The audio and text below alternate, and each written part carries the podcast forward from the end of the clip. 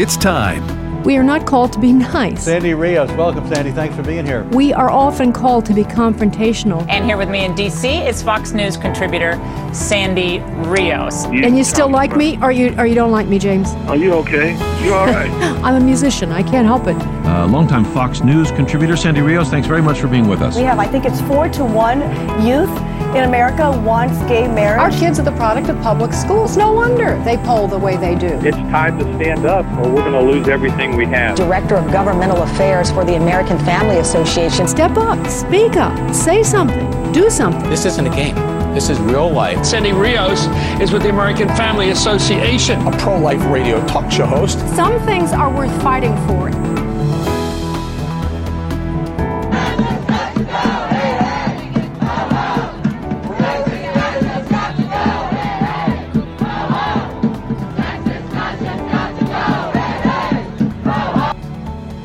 That's what the sound was like at the Supreme Court last night as the word uh, came out that a draft memo, a draft decision on the Roe versus Wade case had been leaked out of the court, written by Justice Alito. Talk about that in just a second. So that was pro life activists chanting, hey, hey, ho, ho, sexual fascists have got to go, and um, uh, health care. Roe v. Wade has got to go. That's what they were chanting. And but the abortionists were chanting something very different and it not the abortionists, but the pro-abort people that gathered there. And this is clip one. Let's listen to that.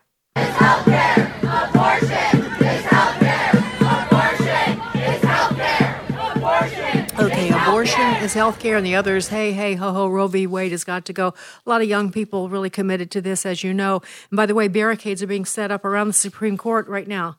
Uh, because of the danger that this has put the justices in. The fact that that opinion was leaked is uh, really uh, dramatic. And we are going to talk about this more in the last segment. But I want to give you uh, just a hint of um, the text of this 100 page uh, decision that was leaked. Now, it's not final, has to be signed by the, you know, that enough justices have to vote in favor of this opinion to sign off. But it sounds like most of them have made their decision. John Roberts seems to be the one that's not in favor of overturning all of Roe versus Wade. That'll surprise you, won't it? But uh, let me read to you what Sam Alito wrote. We hold that Roe and Casey must be overruled. The Constitution makes no reference to abortion, and no such right is implicitly protected by any constitutional provision. Roe was egregiously wrong from the start. Its reasoning was exceptionally weak, and the decision has had damaging consequences. And far from bringing about a national settlement of the abortion issue, Roe and Casey have inflamed debate and deepened division. It is time to heed the Constitution and return the issue of abortion to the people's elected representatives. All right, we'll come back to that in the last segment, but boy, what a great segue to what's happening today. Today is the primary in Indiana and Ohio. And that's when you go to the polls, and that's when those of you who are pro life, who are pro family, who are uh, not in favor of the government being so big that they start to manipulate and control your lives, you must go out and vote today. And you have to vote in these primaries because the kind of candidates that you would support can only win today. They can only win on the day of the primary in your state. If you wait till the uh, general election, it's too late. They will not have made the final uh, cutoff because because and so uh, today is Indiana and Ohio. Next week is Nebraska and West Virginia, and coming up on uh, May the 17th, North Carolina, Kentucky, Oregon, Pennsylvania, Idaho. The 24th is Texas, Alabama, Georgia, and Arkansas. I know that's a quick take, but you need to look and find out and get yourself educated. And that's what I talk to you about almost every day. Micah Clark is uh, represents American Family Association in the great state of Indiana, and he joins us this morning to talk about what's going on there. Micah, thanks for joining me. Well, Sandy, it's great to be on, and, and it's a great segue from what could be a, a great victory this summer at the Supreme Court. But I would caution people to be careful because this came from Politico, a left wing source this has never in my lifetime happened before. I've never heard of a Supreme Court brief being leaked like this, and I, I'm a little cynical, but this could be a push by the left to pack the courts and, and to mobilize the left and to get uh, the far left to pack the courts before November. But we can pray lot... that this is true. Well, I, I, I think it is true, Mike. My from my reading this morning from people in D.C. Uh, inside the court world, uh, I believe it is true. But I think a lot of people are thinking that it, this is a way of uh, forcing justices to change their opinion, coming under so much Yes, pressure. but I agree. Uh, but uh, but listen, we only have a few minutes here, and I want us to Sure. talk about what's going on in Indiana because I have to tell you, I've looked a lot. I still don't. I'm wondering if much is going on in Indiana regarding the election. Can you help us figure this out? Well, we're hearing that the turnout is low. We we do not have we have a U.S. Senate at the top of our ballot Senate race with an uncontested primary. So there's not a lot of big races in the congressional districts. We have one open seat. Um, the big the big races are really our state legislative races. All 100 House members are up for reelection, and 25 of our 50 senators are up for reelection because they have a four-year term, and they stagger those. But what's really interesting here is the primary has really pushed the establishment Republicans to the right because we've had challengers who are going after the establishment for uh, being weak on abortion, being weak on critical race theory, uh, other issues that, that the Republican legislature has kind of failed on. Um, you've got this division in the pro life community between Indiana Right to Life and another organization that um, is a no compromise organization, and they've put up a bunch of candidates, forcing a lot of the establishment Republicans to spend a lot of money to defend their record and to. It, it's funny, Sandy. Every every two years, the Republicans talk about how conservative they are, and then we don't hear them from them for the next two years. Exactly. But, uh, Uh, I think you know what, it's a healthy let, thing. Let, let me interject something real quick because, and I don't want to spend a lot of time on this. Just people will have to take my word for it.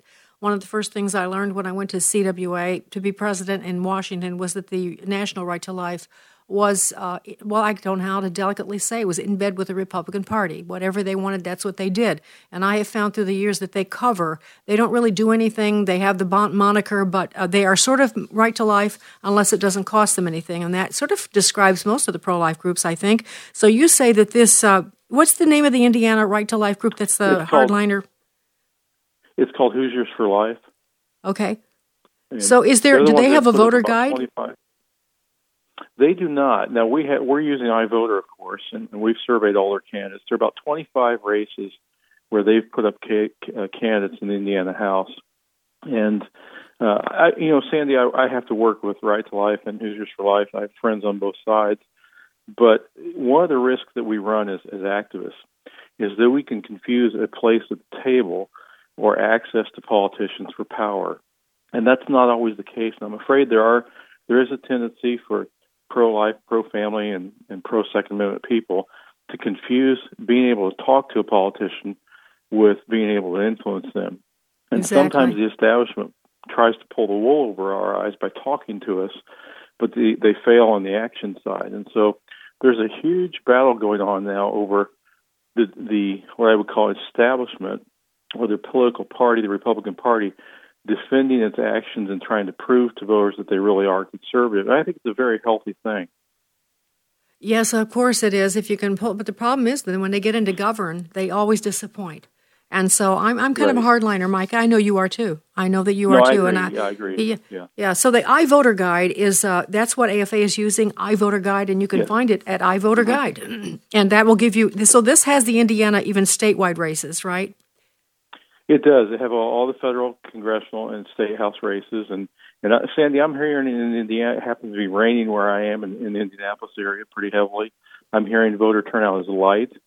So that that means for conservatives, people pro pro faith, pro family people, go out and vote. Your vote matters a ton. If it's a low turnout, our people can have huge impact on some of these elections. And I'll say this too: there are some incumbents who definitely need our support, who stood with us, and hopefully you can see that in iVoter Guide.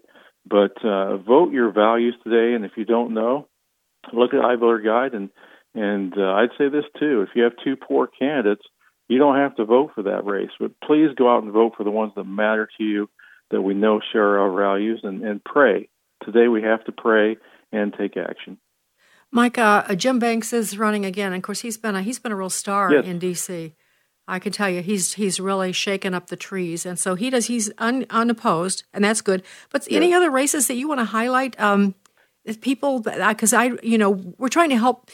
If we could give a little bit more clear guidance, that would be great. Now, that I understand we can't go into state, house, and senate races, but they are so important.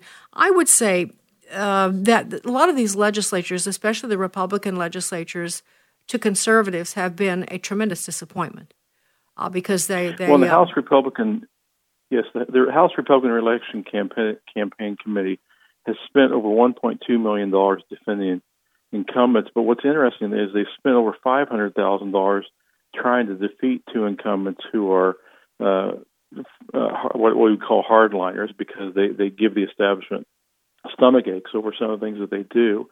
So the establishment is working against some of our good guys. But I would those. highlight the ninth. Yes, Can you name? Yeah, yeah. John Jacobs. Okay. Our State Representative John Jacobs has had five hundred thousand dollars spent against him. He was kicked out of the caucus for pushing the abortion issue, um, and so they've spent five hundred thousand dollars, which in Indiana is a lot of money to defeat an incumbent. Yeah. And up north, a man named Curt Nisly, I think they've spent close to that amount up there as well. John's a freshman. This is his first term. I think he's he he's in trouble. It's always easy to take out a person in their first term before they get established. But that's a huge race. We also have a congressional race, an open seat in the ninth congressional, just south of Indianapolis. Uh, Trey Hollingsworth uh, did not choose to run again, so you have a former Congressman, Mike Sodrel, who's been very pro-family, and a state senator named Erin Houchin, who has a pretty good conservative record as well. And there's three or four other candidates who are running, but most people believe it's between Houchin and Sal- uh, Sodrel because of the large amount of money they've been able to raise. And so that's one a lot of people are watching.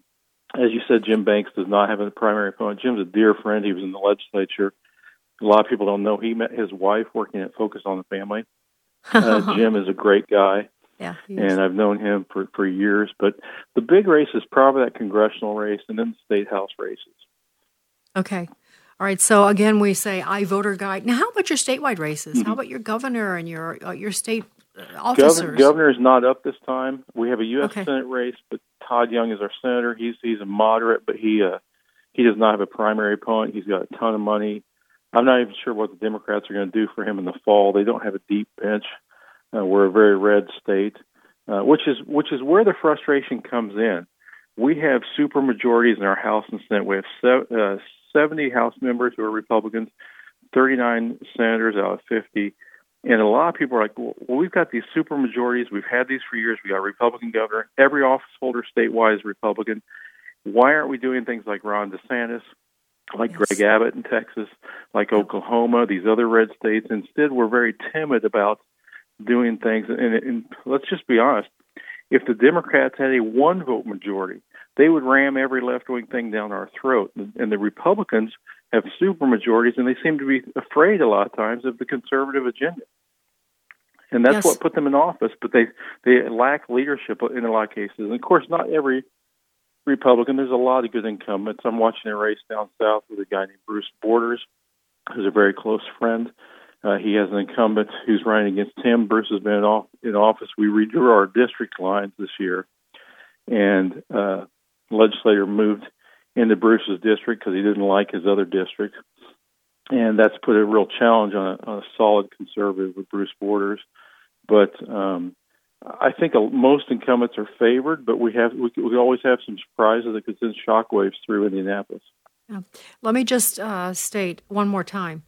Especially state legislatures, they are not as famous, the guys that serve in the state senate and state mm-hmm. legislature, but they impact your lives in many ways more dearly, more nearly, more personally than anything that happens in Washington. So let me just say again if you're in Indiana, go to iVoter Guide, go to iVoter Guide and check to see who's running in your area and what their record is and who's supporting them. iVoter Guide is very thorough and it will help you make a good decision.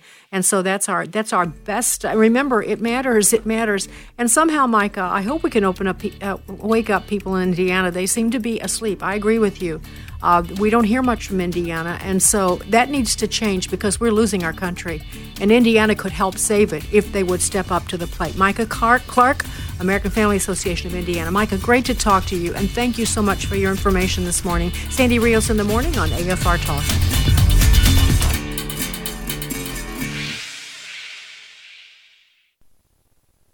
We live in a day when America's families are under attack like never before.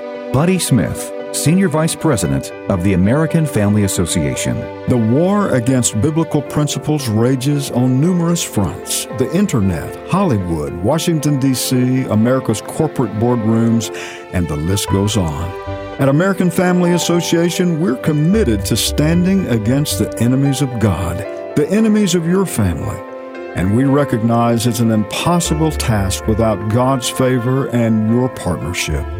Thank you for being faithful to pray for this ministry, to give financially, and to respond to our calls for activism.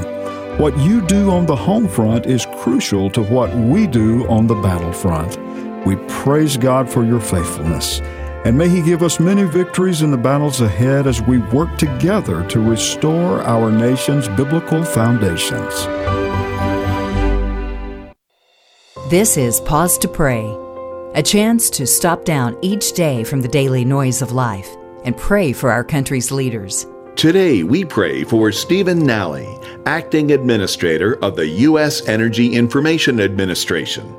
His office is the nation's premier source of energy information in our country. Proverbs 2:10 reminds us of the importance of knowledge. For wisdom will come into your heart, and knowledge will be pleasant to your soul. Right now, with this in mind, let's pray together. Almighty God, we ask you to guide Stephen Nalley in his work at the EIA. We ask this in Jesus' name. Amen. Pause to Pray is a service of this station and the Presidential Prayer Team. This is an important election year in your state and all across the country, and we're joining together to pray the vote. Details at pausetopray.org. Hello, Americans. I'm Todd Starnes. Stand by for news and commentary next.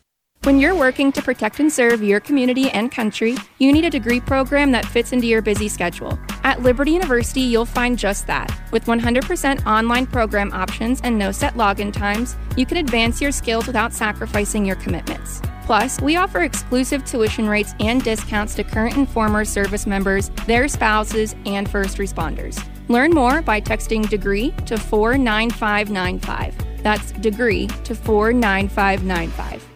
The Department of Homeland Security is standing by their pick to head up the Disinformation Governance Board. Secretary Alejandro Mayorkas tells Fox News Sunday Nina Jankowicz is a tremendous authority on disinformation. And it turns out she is. Ms. Jankowicz is known for alleging armed Trump supporters would disrupt elections. Did not happen. She also advanced false narratives about the Hunter Biden laptop scandal, saying it was nothing more than Russia propaganda, fake news. In other words, Ms. Jankowicz is indeed an expert at spreading disinformation. But the greater concern is the Biden administration is creating a ministry of truth designed to shut down any dissenting viewpoints. Critics scoff, but I'm not so sure. This is the same administration that authorized the FBI to investigate parents who protested at school board meetings. So I have no doubt they would deploy armed squads to bully and intimidate conservatives. I'm Todd Starnes. Sandy Rios in the morning on American Family Radio.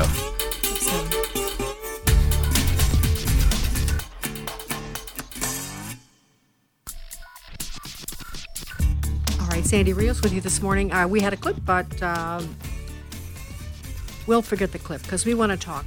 Uh, there's a one of the other races, of course, taking place in the country tomorrow. The primary uh, today. Today is Ohio. Uh, we talked about Indiana a few minutes ago. Today is the uh, the contest in Ohio, and of course, all eyes. I think there there are a couple of really important races. Uh, the governor's race is pretty important. It looks like Mike DeWine is leading handily. Uh, no one quite understands that. I have an article here that says um, something about that he's been forgiven. Oh, oh, GOP voters have largely forgiven Ohio Governor DeWine for peak COVID 19 restrictions. That's interesting to me, and I want to ask our next guest about that. Uh, but really, all eyes are on this Senate race, where there are several candidates, but the top two at this point look to be Josh Mandel and J.D. Vance. J.D. Vance has been endorsed, of course, by President Trump. He was not ahead until that happened. Matt Gaetz and Marjorie Taylor Greene went to endorse him as well. Uh, Tucker Carlson has virtually been endorsing him by having him frequently on his uh, show. So it makes it confusing, doesn't it? Well, Josh Mandel, on the other hand, has been endorsed by uh, Ted Cruz and Mike Lee. And he is endorsed by all of the, I think virtually all the Ohio family organizations, whether they're pro life or pro Second Amendment. Um, by, by the way, when I read uh, about Josh in uh, these particular, these different uh, narratives, different articles, they never mention that. They always say he's uh, or, he's supported by a Club for Growth, but they never mention the family groups, which I think is interesting. All right, so we're down to the wire. Today is the election, and we've asked J.D. Vance to join us, but we did not hear back from him. But we asked Josh Mandel, and here he is with us this morning. Good morning, Josh. Good morning, Sandy. Thank you for joining us again. It's nice to talk to you. Uh, let me remind them who you are, Josh. You served for a number of years. Hang on a second. As the treasurer for the state of Ohio, you are a military veteran. You ser- you served in combat overseas, uh, and you also introduced OhioCheckbook.com, the first of its kind transparency website, uh, posting online this, the the details of state spending, which is pretty incredible. Um, and Josh just has a great record on the issue of life and family, and that's why the pro life and family groups are supporting him so strongly. So I'll be quiet now, Josh, and ask you what your perspective is on what's happening uh, as of this morning when people are going to the polls to vote. Well, I, I appreciate it, Sandy. I indeed am endorsed by all the pro family groups here in Ohio. Uh, Ohio Values Voters, which is one of the pointy tip of the spear organizations uh, that fights to protect traditional family values, fights to protect religious liberty, uh, is fighting to stop the critical race theory and comprehensive sex education and all the trash that's being taught in the schools, all the transgender craziness. And so I'm very proud to be endorsed by Ohio Value Voters. Was also uh, endorsed by the Right to Life Action Coalition of Ohio. Um, this is a group of right to life leaders and activists um, who have had the courage to be for the heartbeat bill when John Kasich was trying to stop it. And they've really been um, at the leadership point on everything having to do with protecting the unborn and protecting life from conception to natural death. And as you mentioned, had Ted Cruz, who's a friend and supporter, barnstorming the state with me this weekend. And something, Cindy, your, your listeners might find interesting is that instead of running my campaign through traditional Republican Party groups, I've actually run my campaign through churches. Uh, when we first started uh, running the campaign through churches, my opponents were laughing at me. The uh, me- media was ridiculing me. The establishment, RINO Republicans, were poking fun, but they're not laughing anymore. Uh, in fact, this weekend when Ted Cruz, Ted Cruz was in town, we did most of our events at churches. We went to Victory Christian in, in the Dayton area, went to a Northwest Baptist Church in Toledo, went to High Street Baptist in Columbus, and Solid Rock Church uh, down in the Cincinnati area. And the reason I'm running my campaign through churches is because I do not believe our country will be saved in political offices. Um, I think the only place it'll be saved is in houses of worship and in uh, and at kitchen tables throughout this uh, throughout this nation. Uh, I, I view what's going on in Washington, on Wall Street, in Hollywood, in Silicon Valley, as an all-out assault on the Judeo-Christian bedrock of America. I believe that the coastal elites are waging an assault on our values because they want to institute socialism in this country. And one of the first steps in socialist regimes through the arc of history uh, is taking God and faith out of society. And uh, I, I, when you look at the corporate media, when you look at the leftist politicians, when you look at culture through sports and entertainment and all of that, um, it is uh, it's an all-out assault on our values. And listen, Sandy, the the the main dif- difference, if, if, if you want to look at it sort of like at a ten thousand foot uh, view between the left and the right, is that the left believes in one nation under government, whereas we believe in one nation under God. Yeah. And when someone believes in one nation under government, the rules always change. They just make up the rules as they go along. You know, boys can be girls, girls can be boys. This, you know, all this crazy stuff. But when we believe in one nation under God, the rules do not change because they've been around yeah. through eternity. And um, that's, I believe, one of the main fundamental differences and dividing points of what's going on in politics today. And, you know, I live in a state, the state of Ohio. I'm running for the U.S. Senate in a state here in Ohio where our state motto is with God, all things are possible. And, uh, you know, I live that every day. You know, Josh, I, I have to comment that um, I say often that Republicans are always pro life at election time. They always say that. And then they go uh, in the national offices anyway, and a lot of times in the state houses too. Uh, they go to serve, and then when it comes push comes to shove, they don't defund Planned Parenthood. They don't pay any price at all. As long as it's easy, they'll do something because they want your vote. Uh, but they're not sold out to this. And I, you know, some, and they also will visit churches and you know, wave the banner of conservatism. But in your case, I know firsthand from friends of mine who are in Ohio supporting you uh, that they've watched you through the years. And this isn't pandering to churches, this is really who you have been. And I think that's one of the dangers. And that takes me to J.D. Vance. People are confused about uh, J.D. Vance is saying many of the things, maybe not quite like you said them, Josh, but he's saying good things. Uh, and my concern is that people can say a lot of things, but uh, you don't know until they get in there what they're actually going to do. As we've learned, he's your strongest opponent as we've learned more about him, why why personally do you think that you're a better candidate than he is? Uh, there's so many reasons. I mean, J.D. Vance is not even a registered Republican, whereas think about that for a second, Sandy. He's running for U.S. Senate in Ohio for the Republican nomination. He's not a re- registered Republican, whereas I've been uh, involved as a leader in the conservative movement, the pro-family movement, the constitutional conservative movement, the religious liberty movement for so long, and I have the scars. J.D. Vance has never once been involved in the pro life movement. I've never seen him at anything having to do with protecting life in any way, shape, shape or form. Whereas before I was a leader in the pro life movement, I was an activist in the pro life movement. And the point you just made, Sandy, um, about Republicans who say they're pro life but then hide, it's so true. I'll, I'll, if I may, to tell you a quick story. When I was running for state treasurer here, you know, I, I'd go to these rubber chicken dinners and clam bakes and hog roasts, and you just see all these state reps and state senators and Kasich running for governor and this guy running for attorney general, and they all get up behind that microphone and say they were pro-life. So we get elected, and one of the first bills that was uh, introduced in legislature was the heartbeat bill to stop abortion. So I figured, Sandy, you know, I, I helped lead the charge on it, which I did. But I just assumed because it was a Republican governor, Kasich, who said he was pro life when he was campaigning, Republican state house with a Republican speaker, Republican state senate with a Republican senate president, and all these Republicans who I saw, you know, talking about being pro life, we would be the first state in America to pass a heartbeat bill. It would be so easy. We start charging forward, you know, alongside uh, me and a lot of pro life leaders and activists in the state and I, I look behind me, assuming there's going to be an army behind us. And Sandy, there was no one there. And it was one of my first really saddening lessons in politics is that so many of these politicians who say they're pro life, when they actually get in office, they hide. And they go to the speaker or the Senate president, whether it's in DC or in state capitals, and they say, please don't make me vote on this. And what I learned was there's a very, very, very big difference between friends in the pro life movement and champions.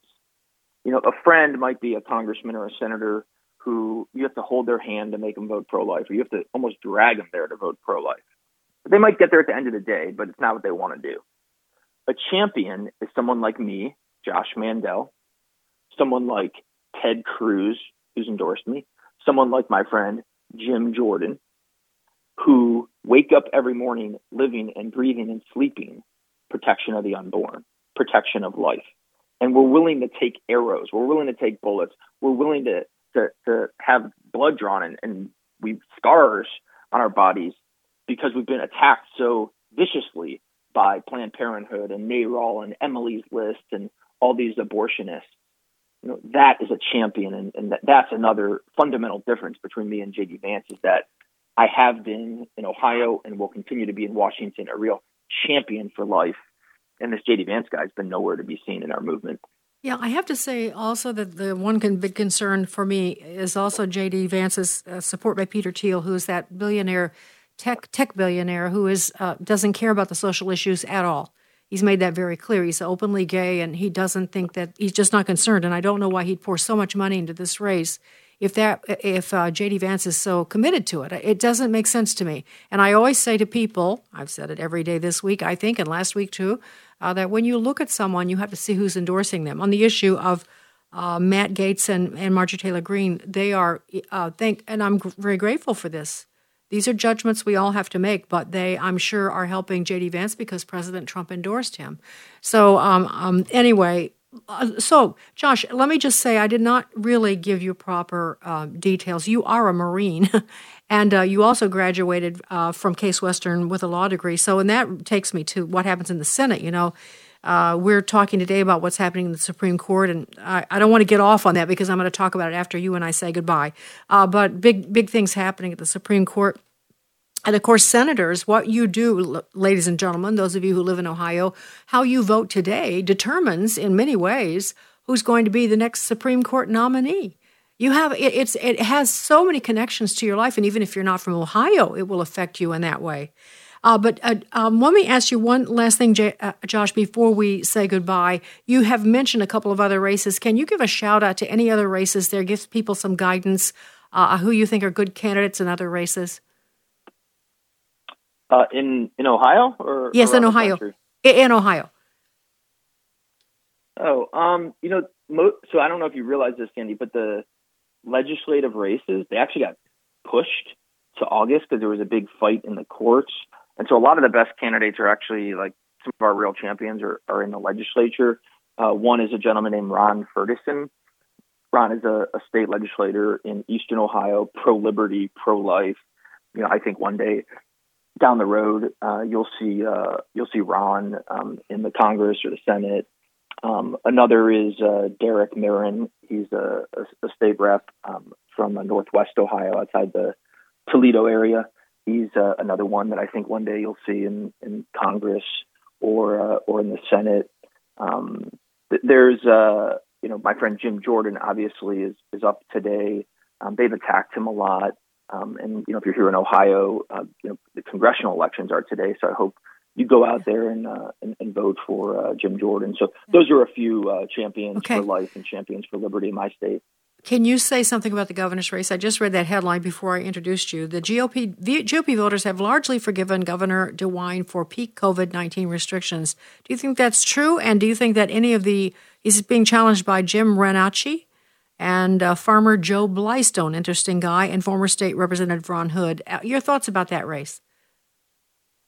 Yeah, so I think if if one of these candidates ran against DeWine like one on one, you know, I think it, it would have been very, very competitive.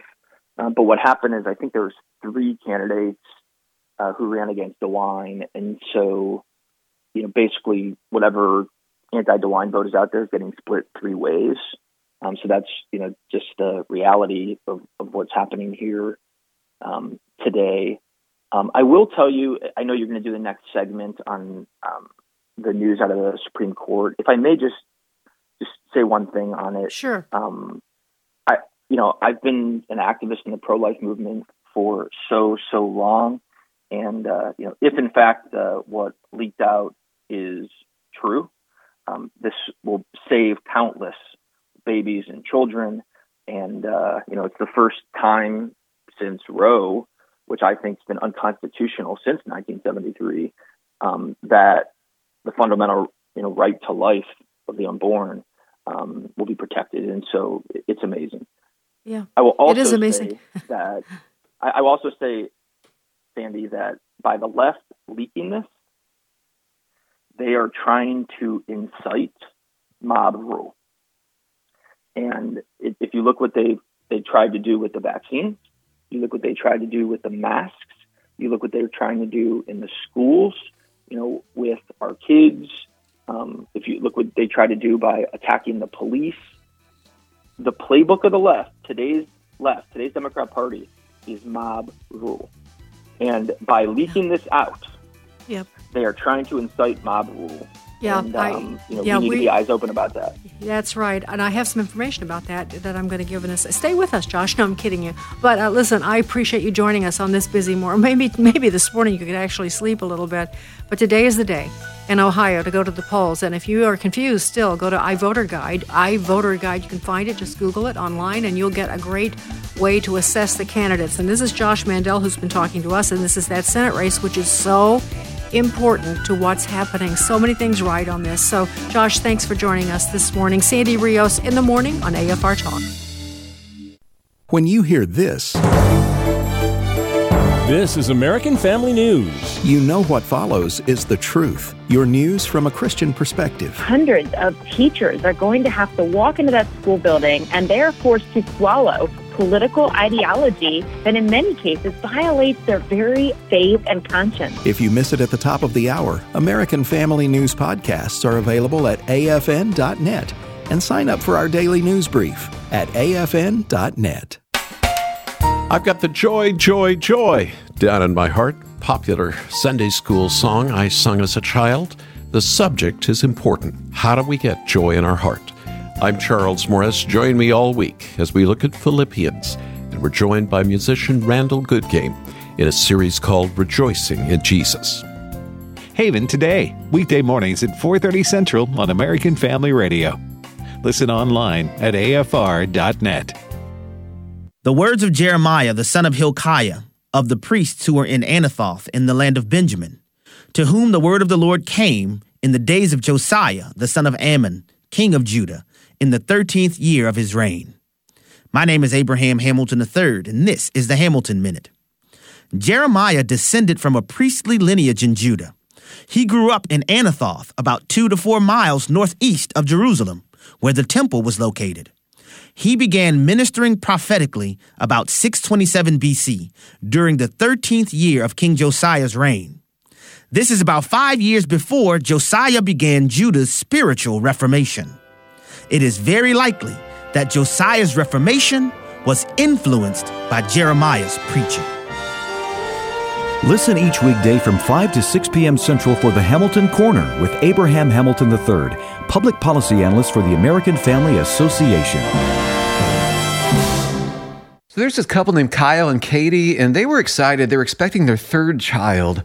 And then they got some really bad news. Their unborn baby desperately needed surgery in utero. They had switched the way they pay their health care bills from health insurance to Medi-Share. So they were wondering, is this going to work? It's a life and it's my son's life and you know we should all be doing anything we can for that kyle knew they were looking at a mountain of medical bills and of that i had to pay almost nothing. We felt like Medi-Share was rallying behind us almost like family. Medi-Share is a community of christians who care about people like kyle and katie and little liam who is now a happy little boy who loves to play outside with his brother and sister. You, you know, Liam's around because of that. We'll always remember. Find out how you can save $500 a month or more on your health care. Call 833 44 Bible. That's 833 44 Bible. 833 44 Bible. This is Frank Gaffney with the Secure Freedom Minute. The leak of a draft Supreme Court opinion signaling the majority's intention to overturn Roe v. Wade is an ominous indication of what may be in store for the country over the next six months. Expect actions aimed at preventing such a decision from being finalized and or influencing this fall's elections. They might include institutional assaults like ending the Senate filibuster to enact pro abortion legislation and perhaps pack the Supreme Court. Alternatively, there may be physical threats against its justices, or perhaps even a renewed color revolution laying waste to American cities like the so called Summer of Love two years ago. The latter require an end to the Biden administration's politicization and weaponization of U.S. national and homeland security agencies against its partisan foes. Real threats to freedom must be countered, not deflections like white supremacists, insurrectionists, and disinformation. This is Frank Gaffney.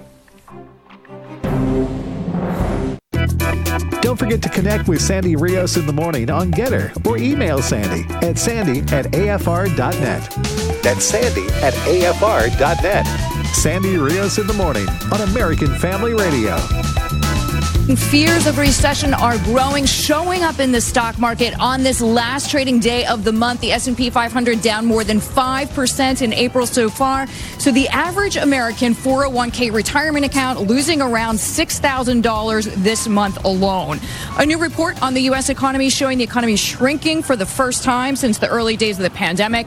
Inflation, supply chain issues, the ongoing war in Ukraine, all hurting the economy. So the nation's output of goods and services GDP fell 1.4%. All right, so that's just a bit of a report from ABC. And I, I wanted to play that because I wanted to remind you that who you elect today has an impact on that. If you decide not to vote, those of you in Indiana who are lethargic today, uh, if you, you then you get what you you get you reap what you sow. If you don't care enough to go out and vote and to pay attention, then this is what you get. You get a Congress that does nothing, a Congress that does horrible things. Uh, you know, they take your pick your poison. And so uh, we must we get members of the Senate who have no courage and are just really be, have become disgusting characters from my perspective for years sitting there doing horrible things. That's because those of us, you know, we're having a great life. Why should we bother? Uh, I have other things. I have to go to the store. I have an appointment. I don't know. But step up to the plate and find out who's running in your area and pay attention. And if you haven't done it before today, then you know, like, you know, just like it's kind of the principle go and sin no more. So start today. Start today. If you've never paid attention to these local races, uh, and you've never participated in the primaries, you can do that now. Go to iVoter Guide. You can find out when you're. I can't tell you every race. I'm just not capable of tracking everything in all the 50 states, and I'll do my best to keep up with it. Uh, but today is Ohio and Indiana. And by the way, we got had a caller who told me that uh, there are county primaries in Tennessee today. These are county offices. You say, "Well, I never, I never pay attention to that." You should pay attention to that. That's uh, where you live. This have you need, noticed any of these school board elections and how they have devolved into you know police coming and arresting parents? It's because we were asleep at the wheel. And that needs to stop. So, people in Tennessee, the county primaries are today, and also the state judicial offices. Do you think judges are important? Anybody listening to me think that state judges are important? we know they're important for heaven's sake. Uh, and also, he our listener reminds uh, reminds me that uh, the state and federal primaries for the state and federal offices will be August the fourth, but the county elections in Tennessee are today. So it's another thing for all of you in Tennessee uh, to step up to the plate for. All right, I want to go back to the decision that um, was made. Well, that's not true. What I just said. The decision that it looks like has been made by the Supreme Court, a hundred page uh, legal decision on Roe versus Wade. It looks as though the court is actually contemplating overturning Roe versus Wade. In fact, uh, so far as to say that if this if this is an accurate piece of paper, pieces of paper, that they really have made that decision. I think only one, according to what I'm reading, has is waffling, and that's Justice Roberts, because this is according to Politico, and according to uh, you know You've already been told, and you should hear it again, that this is absolutely reprehensible that someone in the court has leaked this. And I want to go to that. I get some information. I have some information about that I want to share with you. But uh, Jonathan Turley has written this. He said, um, Dobbs was always the blockbuster decision of the term, and that's the Mississippi abortion case, and has the potential to overturn Roe versus Wade. So he says this leak with will cause lasting damage to the court, which has long relied on the integrity of members and clerks to preserve institutional secrecy and integrity. And I'll come back again to that. Let me just remind you of what this what they're so up in arms about. This is uh, this is a leak through Politico. Uh, now a lot of all the other outlets are reporting on it too. But here are some things that were written in Alito's opinion. We hold that Roe and Casey must be overruled. The Constitution makes no reference to abortion, and no such right is implicitly protected by any constitutional provision. Roe was egregiously wrong from the start. Its reasoning was exceptionally weak, and the decision has had damaging consequences. And far from bringing about a national settlement of the abortion issue, Roe and Casey have inflamed debate and deepened division. It is time to heed the Constitution and return the issue of abortion to the people's elected uh, representatives. And let me just uh, say, by way of a teaching, that in 1973, when Roe versus Wade was passed by the court, there were only, I think, I think 30 of the 50 states uh, did not allow abortion at all. Uh, there were some states, California and New York, as I recall, were on the fence, so they didn't have laws to, you know, to stop abortion, uh, and they were pushing for abortion to be legalized, but not the rest of the states. For the most part, no. It was a, it was repugnant you probably won't remember this except those of you that are older. There was a time when the word abortion, polite people did not say that word. So suddenly, the Supreme Court, just out of the dry cloth pulls this notion that there was a right to abortion written in the Constitution, which is ludicrous, could I say? Have you read the Constitution? Do you see any right to abortion?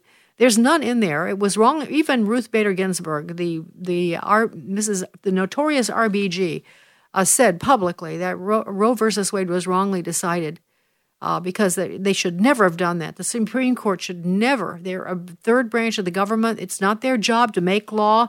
Uh, they are to interpret the law, and boy, did they ever. And the, the, the companion case, which was Casey, Doe was uh, based on a. Both of the cases were based on stories that were lies. Neither of them were true. And the feminists conjured up these two stories. Uh, I'm just blanking out a name. Sandra Cano was the person involved in the the uh, Casey decision. Casey was the companion decision on this, and Casey made abortion legal for all nine months. All nine months. Not only did the Supreme Court say that you could have an abortion, they said you could have it for all nine months. This is back in 1973. Does that give you an idea of how radical this was? And so, for the last however many years it's been now, we've had millions and millions of babies killed, and we've been divided as a country. In fact, um, Sam Alito goes on to write, Justice Alito, the inescapable conclusion is that a right to abortion is not only deeply rooted in the nation's history and traditions, on the contrary, an unbroken tradition of prohibiting abortion on pain of criminal punishment persisted from the earliest days of the common law until 1973. We can only do our job, which is to interpret the law, apply long standing principles of stare decisis, and decide this case accordingly. We therefore hold that the Constitution does not confer a right to abortion. And so uh, that's that's Politico has the whole story, the whole piece, if you want to read what he wrote exactly. But now I want to tell you something else because you might not hear this other places.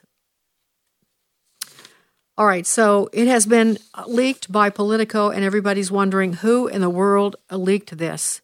And I told you barricades are up around the Supreme Court. Do you think about? Remember when Kavanaugh was going through his confirmation, and the this mad absolutely insane group of people were shouting and hissing and uh, distru- dist- dist- talk about disrupting an official proceeding. That's what the guys on J6 are being accused of, even though the proceeding, they weren't disrupting in the room of the proceeding of counting the, uh, or taking the electoral counts of the various states.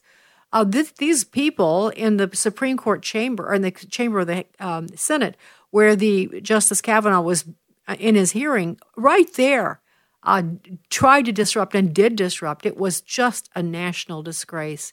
And do you remember them going to the Supreme Court and banging on the doors and climbing up on the statues and shrieking like demons, really, like howling demons? Uh, and so now barricades are going up around the Supreme Court. You think they might need those barricades?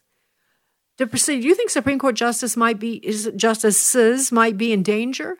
I might remind you that Clarence Thomas's uh, address was leaked to the press. Uh, since you know now we know he's such a, uh, you know he's he's got to be he's got to recuse himself from the court, so they're after him, and they published his address. It's just disgraceful. You think he's in danger? You think the do, do you think Justice Alito's in danger in his home? You think Justice uh, this is untenable. This is not how we operate. This is not how we operate, and that's why some people are saying. You heard Josh Mandel say a few minutes ago that the left wants to run by mob rule because that's what's going to happen if we unleash the mob. Uh, Supreme those already tepid little frightened creatures that sit at the Supreme Court. Not all of them, just a lot of them right now. Uh, the ones that are, except for Justice Alito and uh, Clarence Thomas and also Gorsuch, but Kavanaugh, Amy Coney Barrett, and uh, Roberts, I don't have a lot of faith. I think you know, in some ways, I wonder if this is not their way of buying back, um, you know, some good PR uh, with conservatives because they've made such bad decisions. This is the one thing they care about. And you know what? It is very important. Life is very important, but other things are too. Nevertheless, I'm off the off the mark here. I want to talk a little bit about a few more things because um, Kevin Corke writes. Court watchers are practically incandescent at this alleged leak. Jonathan Turley says it is hard not to view this as a malicious act a breach of the most fundamental obligations and traditions of the court, the greatest crisis Chief Justice Roberts has faced on the court. And so, um, so then there's, there are, they think The speculation is that this was leaked by someone in the court who did not like the decision and uh, wanted to embarrass and bring intimidation and hope that someone would change their mind because it's not a done deal. And so some are saying, well, then let's let that opinion bring it out today. Everybody just step up to the plate, sign, get it over with. Just, just bring it. This is what you were, uh, had consensus on doing. Then do it, and do it today, and get the screamers off the court and get this thing settled. Because once it's done, it's done. Uh, but um, now people are speculating about who it was. So this is what I want to get to now. Um, this is from some insiders. Let's see. I would say I often will quote Instapundit when I talk to you. I can't think of what his name is actually, but um, he writes. Glenn is his first name. He said, A friend comments, whatever position you may have on the issue, leaking a draft SCOTUS opinion to try to change the outcome of the case is a new level of brinksmanship that speaks to the hyper politicization of law schools and an accompanying valorization of activism in higher ed. You may not have seen this, but um, let's see, it was, I think it was the Federalist Society that was speaking at, I believe, Harvard. Uh, and I just saw this clip briefly a couple of weeks ago. And the students would not let uh, the person from Federal, I think it was Federalist Society. Oh, it's a, it was a conservative legal outlet they would not let her speak. They just screamed. They stood up. And these are law students. These are law students. And the point was made how, if law, when they go to the court, the whole idea of learning to argue your case is to listen to the opposite opinion. You're supposed to be actually able to argue both sides. How can they possibly learn to do that if they are, you know, into this hyperactivism where they don't want to listen? And that's what law schools are doing. So um, Glenn goes on to say, assuming this was leaked by a clerk, the leaker should never work in law again. It's a betrayal of the highest order. But of course, professionalism has proven to be weak sauce indeed when it comes to restraining activism. Uh, from Josh Blackman The court should issue the Dobbs opinion as soon as possible. Do it tomorrow. Don't wait until Thursday or Monday or the end of June. The longer this drags on, the worse the court will be. If any members of the majority change their vote in response to the leak, that change will be seen as a direct response to this leak. And from SCOTUS blog, it's impossible to overstate the earthquake this will cause inside the court in terms of the destruction of trusting trust among the justices and their staff. This leak is the gravest, most unforgivable sin. And so um, there, there are a lot of opinions about that.